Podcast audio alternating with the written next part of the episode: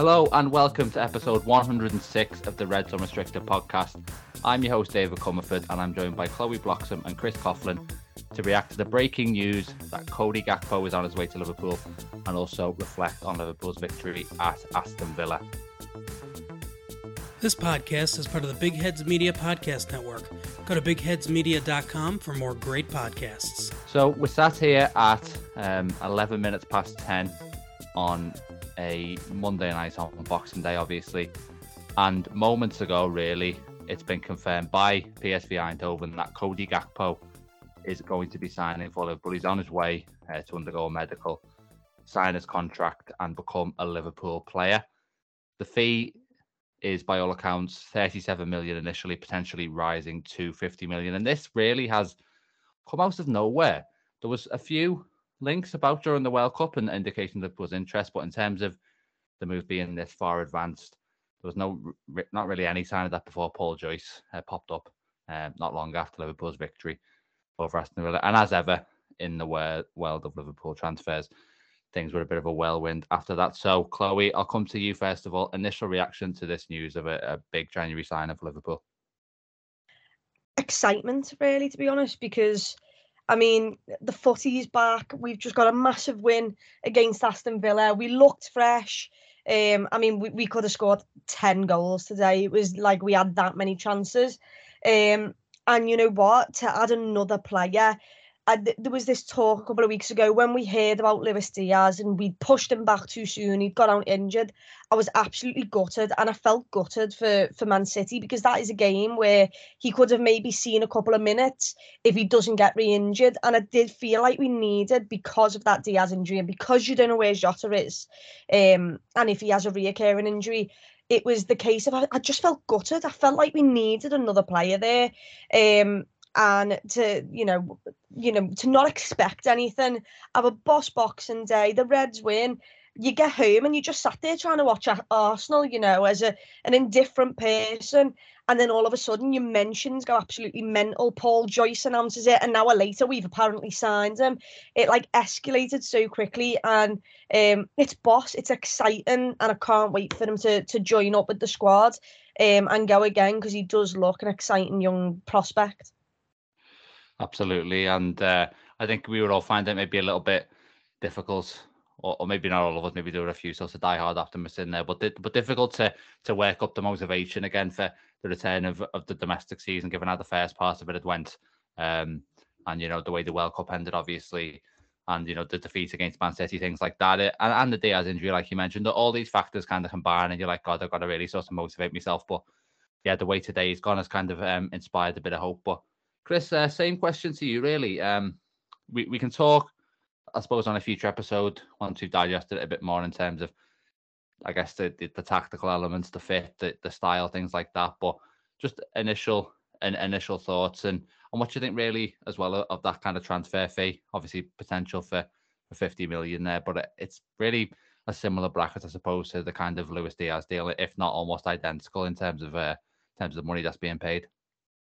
Yeah, um, I, I echo a lot of what Chloe said. Really exciting signing, young signing, a signing that has a lot of potential. Um, he's been heavily courted by Manchester United, as, as has been quite public, really, hasn't it? Um, especially in the summer when they ultimately went after Anthony. Um, and there were rumours about going back in for, for Gakpo uh, in January from, from Manchester United. But you know, for Liverpool to decide on this transfer and to go for him so quickly and effectively, it, it's fantastic. Um, I totally agree with what you say about Luis Diaz, because it kind of has, it has echoes of that, doesn't it? Maybe not as dramatic given how late in the window Luis Diaz was, and, and this is very much even before the window's even opened. But you're looking at his, his stats the last few seasons as well, and his, his goal-scoring ratio really has taken a step in the last few seasons. Twenty-one for P S V last season, he already had thirteen um at, at this time um in in the year, or in uh, in all competitions for P S V this season as well.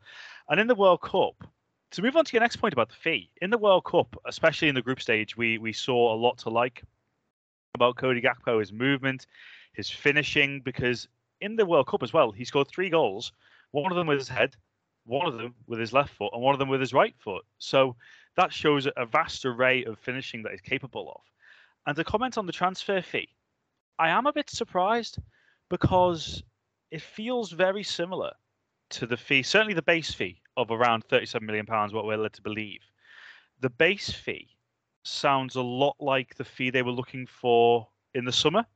So there's no real increase on that compared to his World Cup appearances, which does surprise me, to be honest. Of course, we don't know what the, the add-ons are, around thirteen million pounds in add-ons. Uh, you'd imagine P S V would have liked them to have been achievable add-ons, as is the case for, for most teams these days. You know, you, you want add-ons that you feel will ultimately end up with the money in your pocket. But overall, I think for, for a twenty-three-year-old who is really emerging on the world stage, it's a very good deal for Liverpool on the face of it. Of course, I've said a few times before, every signing has gambles attached to it. But he's a player that's chosen Liverpool as well. Chelsea and United were very much suitors for January. And um, I think a few discussions with Virgil van Dijk might have taken place in Qatar. Who am I to say? But uh, overall, yes, it's a brilliant way to end Boxing Day.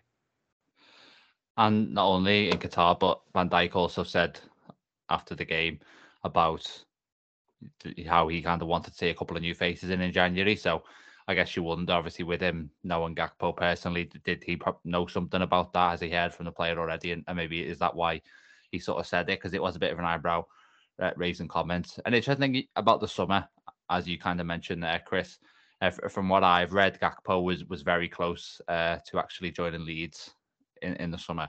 Um, to the extent that I think uh, Victor Ross, their director of football, was flying out to, to Eindhoven with his private jet. And the plan was to bring Gakpo back Um, to to Yorkshire and present him as a Leeds player, but they couldn't ultimately hash out the deal. Um, and then obviously Gakpo has this amazing start to the season um, and a very good World Cup too. And at that point, he's out of the range of, of teams like Leeds, and uh, it looks like Liverpool have potentially beaten Manchester United in the race for a signature as well. Um, we'll talk about his record in a second, but obviously the context of signing Chloe is that, like you said earlier, Diaz out um, until March, Jota out um, until February, we think. Um, do you see this signing as um, as a response to that? Or is it more of the case of, of like, you know, we lost obviously a couple of attackers last summer, we, we got one in, but did this need to be done anyway? Or sort of independent of those injuries, did Liverpool need another body in their, in their attacking ranks for that kind of strength in depth? Yeah, I think you could see last year, you know, we were fighting on all four fronts and we had players like Alex Oxlade-Chamberlain, who was available but was never, ever picked because for whatever reason, Jürgen Klopp didn't think we should bring him in to rotate. He mustn't have thought he was good enough. Um, and Ox can play. I thought he played really good tonight, obviously, against Aston Villa. Um, and he can play in that front three positions. He, he's played striker for us when the AFCON was on. He's played right wing and he's played left wing now. Um, but I still felt like we needed another body. You know, we lost Takumi Minamino, Divock Origi and Sadio Mane. Um, and yet we bought Diaz, obviously, in the January, but we'd only really bought Darwin Núñez and that was it. And we'd lost three bodies. On top of that, you have a Firmino who, like last year, w- was out quite a lot. Right now, he's out injured and he's had a month off. So I don't know what he's done to get injured. Um, so you always felt like you needed another body in there because right now we are stretched. We are without Jota, Diaz, Firmino, and we're ask we're going to have to ask the same three players to continue going again, um, if if if they can, and who knows, because Ox doesn't have a great record when it comes to injuries. Darwin Núñez so far this season has had a couple of niggles here and there, um, and it's also a, a kind of passing on the baton. You know, we had this unstoppable, unbelievable front, front three. You know, Bobby, Salah and Mane. Well, we've lost one of them already. Mane uh, obviously went. Firmino's getting on, getting into the latter stage of his career. I'd, I'd say that about Salah, but Salah's just absolutely ridiculous. Um, but it, it does feel like, you know, we're not just thinking about now, we're thinking about the future. Um, and adding another body right now is crucial to Liverpool um, if if we want to, you know, get something out of the season. But also, it's massive because if anyone felt like me, after that Luis Diaz news, I've, I've sat here gutted because he's such a boss player and we're without him. And it felt like we were missing him uh, we we would miss him a lot, obviously. Um, but to bring Gakpo in, it means that Jota um, and, and Darwin can now fight it out, you know, when, when Diaz comes back, can fight it out for striker. And you've got, you know, Diaz and Gakpo fighting it out on the wing. You've got Salah there. Um, it just feels like healthy competition. And you always need more bodies. And it's not just about having bodies. It's about having bodies who can actually come in, who can challenge, rival, be competitive, um, and can lift everyone else's game up and be a game changer. Yeah, that was a point I was going to make, actually, and about sort of the, the comparison, I, I guess, to, to Diaz last winter and, and how it did lift the spirits in the camp. And I think those Van Dijk comments kind, kind of point to that about um, almost everyone in the squad, even recognising the need for new signings, and to go public with that is is quite noteworthy. But Chris, I, I'll bring you back in now. Um, there's a couple more sorts of angles on this that, that I want to discuss. I think we'll start with sort of how he might kind of fit in to the team. This season, he's played all twenty-four games as a left winger, uh, according to Transfermarkt. If you look kind of at his career as a whole, again, it's a, it's a heavy preference towards that left wing, but we did see him in the World Cup operating in, in kind of a front two, really, in a central role uh, for the Netherlands. So on paper, Liverpool look well stocked at left wing with, with Diaz and Jota, um, at least when they're fully fit. Is there an opportunity maybe for Gakpo to be a successor to Roberto Firmino, who could potentially leave, if not at the end of this season, uh, within the next couple of years? Because you'd think that Liverpool are signing him not, not to just play on that left-hand side, which is probably going to be Diaz's position when, when he's fully fit, but also to operate elsewhere within that front three. You took the words out of my mouth, really, when you mentioned about his role in Qatar, in, in the forward line for, for the Dutch, because I think what the beauty of the forwards under Jürgen Klopp is, is that there aren't too many that you can really just pin to one position. Um, even Núñez, look, I, you know, I, I think the main thing that we need to see him is in the box, but nevertheless, he's so used to being on that left-hand side, drifting out to that uh, that area. But I think the beauty of the forwards in the Klopp era is that they're comfortable pretty much anywhere across the forward line. And I think Cody Gakpo is somebody who, from what I have seen, and I'm not going to claim to be an Eredivisie expert, there's other people to talk about that. But what I have seen about Cody Gakpo, you know, in, in the Europa League, for example, in, in the World Cup, um, I've seen a man who's very comfortable across those positions. And his three goals for Holland at the World Cup ultimately came in those central roles, didn't he? Didn't it? Um, the header was inside the box. The, the left foot strike was just outside the penalty area. It was a brilliant hit as well. And then the goal against Qatar was in particular, he came in from that left-hand side onto his right foot, lovely sweeping finish into the far corner.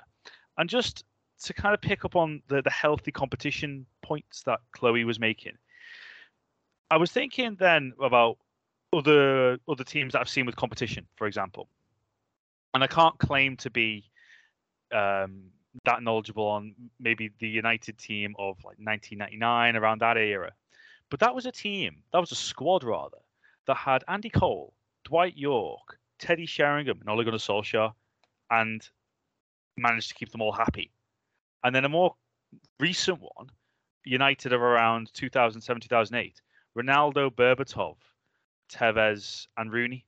So you're talking two of the most successful teams, squads of our lifetimes, with an absolute embarrassment of riches up front. And ultimately, it's about having options, isn't it? It's about having the depth. Some players might suit a certain game, some, some players might suit another game. And ultimately, Liverpool had to get a body in in January because of the length of the Jota injury, of the Diaz injury, and as Chloe said as well, the, the reoccurrence of Jota's injury. I don't want that to become a concern because I'm a massive fan of Diogo Jota. But if it is going to become a recurring theme for him, it, it's a worry. So getting someone in, like so Cody Gakpo, he's quick, he's strong, he can clearly finish. That's really, really promising. And also, if a player knows he's got to compete to play for a club like Liverpool, will that not make him hungrier?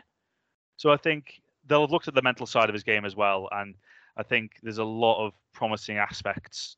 And and also, you know, we talked about Klopp's more significant role in the transfer market, in, in transfer recruitment, and he'd have to be giving this the go-ahead, wouldn't he?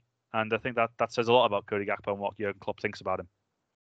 I think that last bit is is a great point and quite a crucial one. And I guess we'll find out um, in the coming days as more kind of information emerges around the transfer. Who, who is the driving force? Is it coming from the scouting department?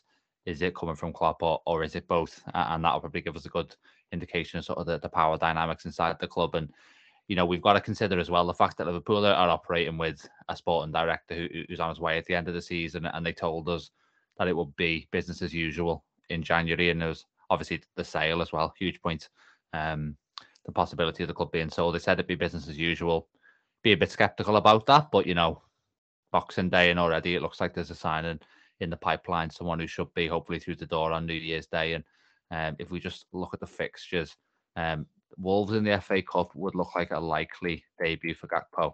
Um, it all depends on whether he could get registered in time to play on the second of January against Brentford. So that one would probably be um, a bit of a close call. But just one other point on this. Um, according to David Ornstein, Gakpo's chosen Liverpool over Man United and Chelsea, which is always uh, very nice to hear. And um, we've seen we've seen that quite a few times, obviously, and, and maybe has been an element, like you say, of, of Van Dijk or, or maybe Klopp himself selling that that kind of Anfield dream to him. Um, one of the last points I want to sort of touch on, um, Chloe, on Gakpo, and then we'll talk about Aston Villa for a little bit. Um, his record this season is absolutely outstanding, and you'll look at it and maybe compare it to the young talents in Europe, like thirty goals slash assists in twenty-four matches, seventeen assists as well. Um, on its own is, is a staggering figure. Obviously, the caveat to all of that is he is playing in the Eredivisie, which is um, even weaker than the Portuguese league, which is where we've shopped um, a few times recently. Um, obviously, Núñez still getting up to speed. Diaz has looked good. Is it a concern that he's not maybe... I know he, he's done well at the World Cup, obviously, but is it a concern that he's not consistently delivered in in an elite league? Um, and do you find it interesting, I suppose, that Liverpool are showing this willingness to, to shop outside those those very big markets and maybe take a little bit more of a chance on players? I think you could have said the same about, you know, at the moment, Darwin Núñez. Um, there's a lot of people talking about his finishing, but I think he'll he'll be a brilliant player for Liverpool. Is the the movement, the runs in behind, uh, you know, the finishing is just the problem, but I think that'll come. You could have said the same about Luis Diaz, and once again, phenomenal player, setting well set the Premier League alight before he got injured. Maybe finishing, you know, the the final uh, bit of quality isn't there yet, but that always can come. I think instead of looking at the negatives and, and potentially saying, yeah, but he's he's only done it in, in the Dutch league, I think you, you you look at Jürgen Klopp and what he's done with players who, you know, Sadio Mane played for Southampton. You know, we were the one who took a chance on Sadio Mane, and look at what Jürgen Klopp got out of him. There has been so many cases of that. Andrew Robertson, different part of the, the pitch, but, you know, we signed him for eight million. He's just broke a record tonight. You know, the most Premier League assists by a defender. You know, he's he's beat some of the biggest, you know, defenders that, you know, Ashley Cole, Leighton Baines, all these players that you think of. So instead of looking at maybe why it can't go wrong, look at exactly why it can go right. You've got Jürgen Klopp as a manager who clearly wants him. We don't go round spending money all the time. We don't go picking players just because we need them. We've highlighted them, we've looked at them, um, we've gone and done it silently. We've gone and put the groundwork in whilst no one has expected or seen anything. It feels like it came out of nowhere. So it's evident that we wanted him.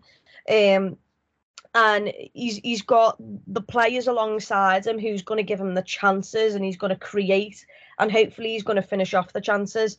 Um, he fits into the system. And he's got Jürgen Klopp, who's going to be progressing him. And that is really all I look at. Um, he looks, he's young, bright, looks like he's got a great future ahead of him. And now when you add Jürgen Klopp as his manager, um, and the system we've got at making players who are only thirty, forty million be one hundred mil plus players, it's happened before. There's a track record there. It can happen again. Um, and there's clearly something there that we've seen to go all out for him and to get it done before the transfer window's even open. Um, so instead of looking at that, I'm going to look at the side that, you know, he's coming into a much better side, a side where he's going to get a lot more opportunities because we create more chances. Um, and he's coming into a club where he's going to be adored. The atmosphere is going to be incredible. Um, it's exciting. And you've got Jürgen Klopp there. Uh, so, yeah, I, I just think it's it's perfect. All those reasons to be optimistic. And, um, yeah, you've got to credit how quickly Liverpool have moved and, and how swiftly they've operated, which is uh, what you want to see from the club after some transfer windows where they've maybe been a little bit um, more disorganised, you, you might say. Um, this is probably the second biggest story of the day now, but Liverpool played earlier on um, and got a, a good win against Aston Villa three one. So we'll we'll talk about that a little bit before we before we finish up. Uh, Chris, I, I said on Twitter that I think this is, while the performance wasn't perfect by any means, I think this is a really good victory in terms of, you know, and facing an Aston Villa side who had picked up a couple of wins, including one against Man United, also beating Brighton, who are up there in the Premier League this season, you know, under the lights, Boxing Day, new manager. You know, it's definitely one where you can kind of trip up, but for, you know, for a side that, that wants to be in the top four, it was almost a, a test of their mettle, and they did pass it. Absolutely. I think the Spurs result earlier in the day as well um, just emphasised the need to just get the win. You know, get get back to playing domestically after such a, a long break, and get back with what the first half really was uh, an absolutely fantastic display, um, and it really could have been anything. Um, of course, Darwin Núñez is the hot topic after the game, isn't he? Because, you know, I think he had four big chances. I've seen some stats flying around. He's had sixteen big chances this season. He's only scored four of them, um, and, and things like that. But the big difference around Darwin Núñez, without trying to make this discussion all about him, is that I've seen so many forwards maybe mess up a pass or miss a chance, and they'll go sulking and they'll go hiding and they just won't want to touch the ball again. He demands the ball when he's in opportunities. And I would so much rather him keep going and get in the positions to score goals so that the ball can be delivered to him than hide away and be shy and not want the ball passed to him. And I think that is a fantastic quality of Darwin Núñez. And I think the, the, the amount of chances that he's going to get, he will score goals for Liverpool. I do genuinely think that. And I think players like Gakpo could well help him in that regard as well. But overall, again, look, we're seeing Salah look a lot better now. Trent Alexander-Arnold was just showing, you know, what, what what England missed in certain parts of the World Cup. That pass to Robertson was just absolutely spectacular. I thought Jordan Henderson was brilliant. Robertson, as Chloe mentioned, you know, eight million pounds from Hull. We talk about bargains. They don't get much bigger than that. About five and a half years ago, and he, he really is one of the, the all-time great Liverpool fullbacks. Of course, there was a bit of a storm to weather, and I do think Villa deserved a goal, at least in terms of they, they had fashioned some considerable chances before that and just not had a finishing touch. And it was a very good header from Ollie Watkins. But then I thought the discipline Liverpool showed after Aston Villa got back into the game, I thought it was excellent. And the way they saw it out was superb as well. And, you know, Stefan Bajcetic, I'm liking what I'm seeing of him more and more and more. Yes, he missed a penalty against Derby County, but some of the best players in the world of all time have missed from twelve yards, and it was never something you could criticise him for. So overall, there are plenty of positives to take from the game and move ahead to Leicester. And the main one, obviously with the result, is moving to within uh, five points of the top four with a game in hand, which is a, a great way to start the restart. Yeah, plenty of, of positive stories, definitely. You know, Bajcetic scoring that, you know, wonderfully taken goal, like you mentioned. Robertson breaking the record onto eight assists now for the season, which is a fantastic number. And yeah, Mo Salah as well. Got to make sure we always give, give him a mention when, when he delivers. He's um, on loyalties. Six, yeah, sixteen goals now he's, for uh, Mohamed Salah. He's only three behind. He's only three behind Robbie Fowler now as well for, for Premier League goals for Liverpool. Yeah, and is that, I think, level with Kenny Dalglish all time as well? Uh, yeah, because he's got one hundred seventy-two all time now. Yeah, which is pretty, which is going to be pretty momentous when he when he grabs that. Hopefully at Anfield on um, on Friday, obviously against Leicester. But Chloe, obviously all that, um, all the kind of positive angles, I suppose. Um, so it's good to, you know, acknowledge those. But Núñez is probably the, it's a bit of a grey area, um, his performance tonight, and it probably is the main discussion points arising from the game. Um, Amazon gave him player of the match, or, or Andy Townsend did. Um, what did you think of that? Because it, it, it was a, it was a strange performance in a way, because it had everything you'd possibly want except the most important bit, if you like. Yeah, it was one of them where during the game I was getting frustrated, um, and I could feel myself getting frustrated because there was so many chances that he had to kill the game off, and the the, the runs were incredible. A, a, a lot of the time he was miles offside, and everyone could tell you it. Um, aside from him, he needs to sort that out. That's what I'll say. There are times when he's just stood in offside positions asking for the ball, and you're like, well, we can't give it to you because, like, just look around you, please. Um, but you know what? He went time and time again. He, he so very easily could have had around, I don't know, sixty-five, turned around and went, I've done about forty runs in behind, you know, I'm too tired. I'm, like, I'm, ju- I'm just too tired to go again. But instead, he kept occupying those defenders. He kept making them think, and he kept doing the balls in behind. It creates more space for everyone else when he makes those runs. And he was absolutely, you know, crucial to our third goal. And at the end of it, when you look at his performance, yeah, he didn't get a goal, but he was exciting. He was our most influential player. He never, ever stopped. And the reason we had so much space and so many chances is because, well, half of them fell to him, but he was creating them. He was putting the effort in and making the runs and getting in the correct positions. Um, and getting man of the match is probably because of how many times he just went again, and the situations and positions he picked up, and the impact they have on, you know, other players around him scoring and creating. And yeah, it, it was a game where the only thing you really wanted them to do was was get a goal to top it all off. But you didn't need it because we'd scored three already without him, and one of them he pretty much set up. Um, so it, it's a game where I sit there and yeah, he's missed some big chances, but I'm excited because I know that th- everything's brilliant aside from the finishing, but the finishing will come.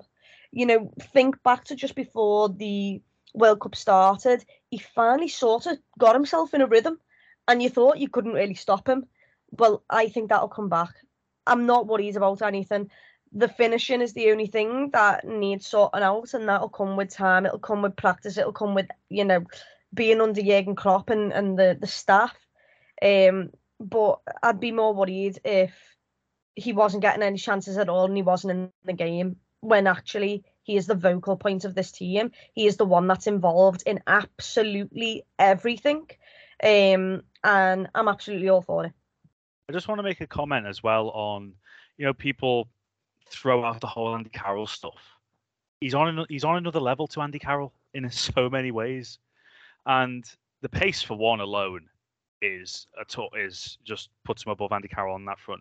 But Andy Carroll's record for Liverpool was six goals in forty-four games. Núñez has nine in twenty. So I, yeah. I just think it, it, they are crazy comparisons. I know mm. pe- you know, people can associate the, the misses, or maybe maybe looks a bit unfashionable in front of goal at times. But the more that this is this is now the start of his first proper run in this Liverpool team. And I do genuinely think we'll see the benefits of that. Yeah, then ultimately the the Andy Carroll thing, I think it, it's probably partly down to his hairstyle and, and trying yeah. trying, and trying to get trying to get in his head um a little bit. Um, I wanted to, to touch on the defending, but was a, a, a final thing you wanted to to add on Núñez first, Chloe? Yeah, the the only thing I want to you know put on Núñez is that um I mean you, you think about how good he's doing right now and what he did today. That's with Alex Oxlade-Chamberlain. I'm not trying to crap on Alex Oxlade-Chamberlain, but it's not who we want on left wing. We'd want either Luis Diaz or Jota, or obviously Darwin Núñez. Um, so you've also got to put in the, the point that he's it's still relatively new. He's still getting used to the players around him. Um, and he could have had four or five tonight, yet he didn't finish them. Um, but I, I don't think anyone should be worried at all about Darwin Núñez. No, and crucially, he's finding ways to contribute in games where he isn't otherwise, playing well, assist against Man City and in what was a very similar game. And um, and tonight, obviously, like you said, creating that, that third goal. But yeah, Chris, the, bit, the thing that's dragged Liverpool down uh, so far this season hasn't really been their attack. You know, they've actually attacked pretty well for the most part. It's been just how wide open they are, how many chances they're giving up. Um, today, they gave Villa ten shots inside their own box um, and also gave up four big chances. Obviously, Villa only scored one. I mean, that's something they've absolutely got to clean up, hasn't it? Um, you know, after, we're coming off the, the World Cup break now. A little bit concerning to see it uh, pop up again in that first game. But it, surely that, that's something that is, you know, going to drag this team down if they don't uh, if they don't see to it and start getting those numbers back to where they towards where they used to be. Yeah, because last year, especially, the, the offside trap was just so effective. And it worked today, ultimately, in catching Ollie Watkins offside. But it's just such a risky one to play when the team as a whole isn't defending to its best of its abilities. And you know, we mentioned, I think, in some off the top of my head, the, the Leon Bailey chance when he swung at it with his right foot. Ollie Watkins had a few more opportunities. There was one for Kamara as well in the first half. And against better teams, not to disrespect Aston Villa, or teams with better finishes, Liverpool don't get away with that today. So it's all well and good reflecting on a win, reflecting on three valuable, valuable points. But it is also, you quite rightly, worth pointing out that it can't all be uh, you know, roses and rainbows and everything like that. It, it is about, there is still a lot of work to do in this Liverpool team. And, you know, we look at ahead to, to Leicester, if you like. James Maddison didn't play today. Whether he's available for Friday, we'll have to wait and see as well. But they've got a very similar kind of output to Aston Villa in many ways in terms of the way they attack, and Leicester have, you know, caused Liverpool problems in, in recent years, especially I'm thinking the um, the, the three one game in, in COVID at the King Power. However, Liverpool literally had to line up where, with Jordan Henderson at centre-back that day. But if I'm talking about the similarities to Aston Villa, of course, Jamie Vardy, Patson, uh, Patson Daka, two very pacey forwards who like to play on the shoulder, like to try and get in behind Jamie Vardy. You know, we, we've seen many times what he's done to Liverpool, both at the King Power and at Anfield. So, you know, it, maybe it's the kind of game that he just looks at and goes, he enjoys playing against Liverpool. So that's something Liverpool will have to be very um, cautious of in particular. And up until recently, Leicester had a good defensive record before today, but Newcastle, they're, they're just riding the crest of a wave, aren't they, at the moment? And Harvey Barnes as well. I, I am a massive, massive fan of Harvey Barnes. I think he's been linked to Liverpool in the not too distant past. Um, he's a he's a very good player. Love, you know, he'll be up against Trent Alexander-Arnold, which again, um, did he have his best game today, Trent? Going forward, I thought he was excellent again. There were one or two times where I thought he got caught at the back post, um, but maybe that's a bit of rustiness. So I do see Friday's opponents as a very similar task to Liverpool. Sorry, as a very similar task to Aston Villa. Um, pardon. But I think Liverpool will know that, and it's about shoring up at the back and not thinking, oh, can they get three like Newcastle did? It's about getting three. Three getting three points is more important than getting three goals. That's that's the bottom line for Liverpool at the moment. Yeah, you want to see that that more solidity. So an encouraging result today, but still Um, some issues to address there. So thanks very much, uh, Chris and Chloe, for, for jumping on at short notice uh, for this podcast. We'll definitely have more Gakpo chat as that one hopefully moves towards uh, confirmation um, prior to the new year or around then.